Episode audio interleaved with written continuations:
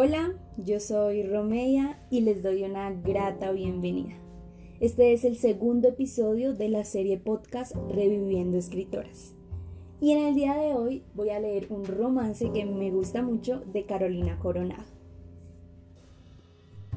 Bien, Carolina fue una escritora española nacida en el año 1820 Escribió poemas, novelas y obras teatrales normalmente tratando temas históricos y de compromiso social. Desde muy pequeña mostró interés por la literatura y se dice que sus primeros poemas fueron a la edad de 10 años. Carolina fue autodidacta ya que la formación intelectual que recibían las mujeres en esta época pues era escasa.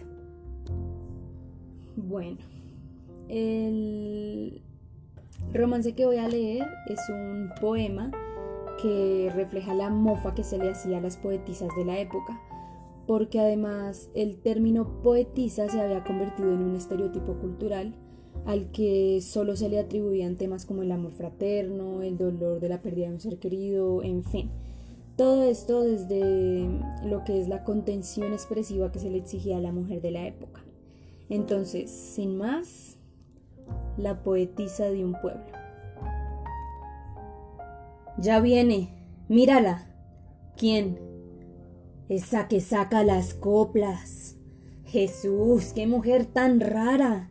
Tiene los ojos de loca. Diga, don Marcelino, ¿será verdad que ella sola hace versos sin maestro? ¡Qué locura! No, señora. Anoche nos convencimos de que es mentira en la boda. Si tiene esa habilidad, ¿Por qué no le hizo a la novia siendo tan amiga suya décimas o alguna cosa? Una décima es preciso, dije. El novio está empeñado. Ustedes se han engañado, me respondió, no improviso. Siendo la novia su amiga, vamos. ¿No ha de hacerla usted? Pero por Dios, si no sé, ¿no basta que yo lo diga? La volvimos a rogar se levantó hecha una pólvora y en fin, de que vio el empeño, se fue huyendo de la boda. Esos versos los compone otra cualquiera persona y ella luego, por lucirse, sin duda se los apropia.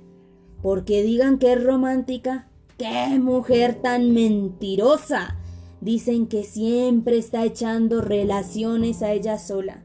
Se enseñará comedianta ya se ha sentado la mona.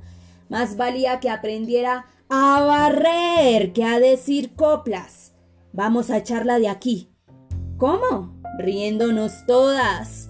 Dile a Paula que se ría, y tú a Isabel, y tú a Antonia. Más fuerte que no lo nota. Ya mira, ya se incomoda, ya se levanta y se va. Vaya con Dios, la gran loca. Y bien, este fue el romance La poetisa de un pueblo de Carolina Coronado.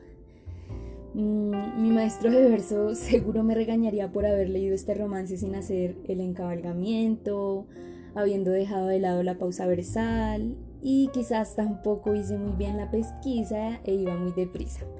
Pero bueno, lo que sí hice fue leerlo desde el alma y compartirlo con mucho amor porque es mi manera de expresarme.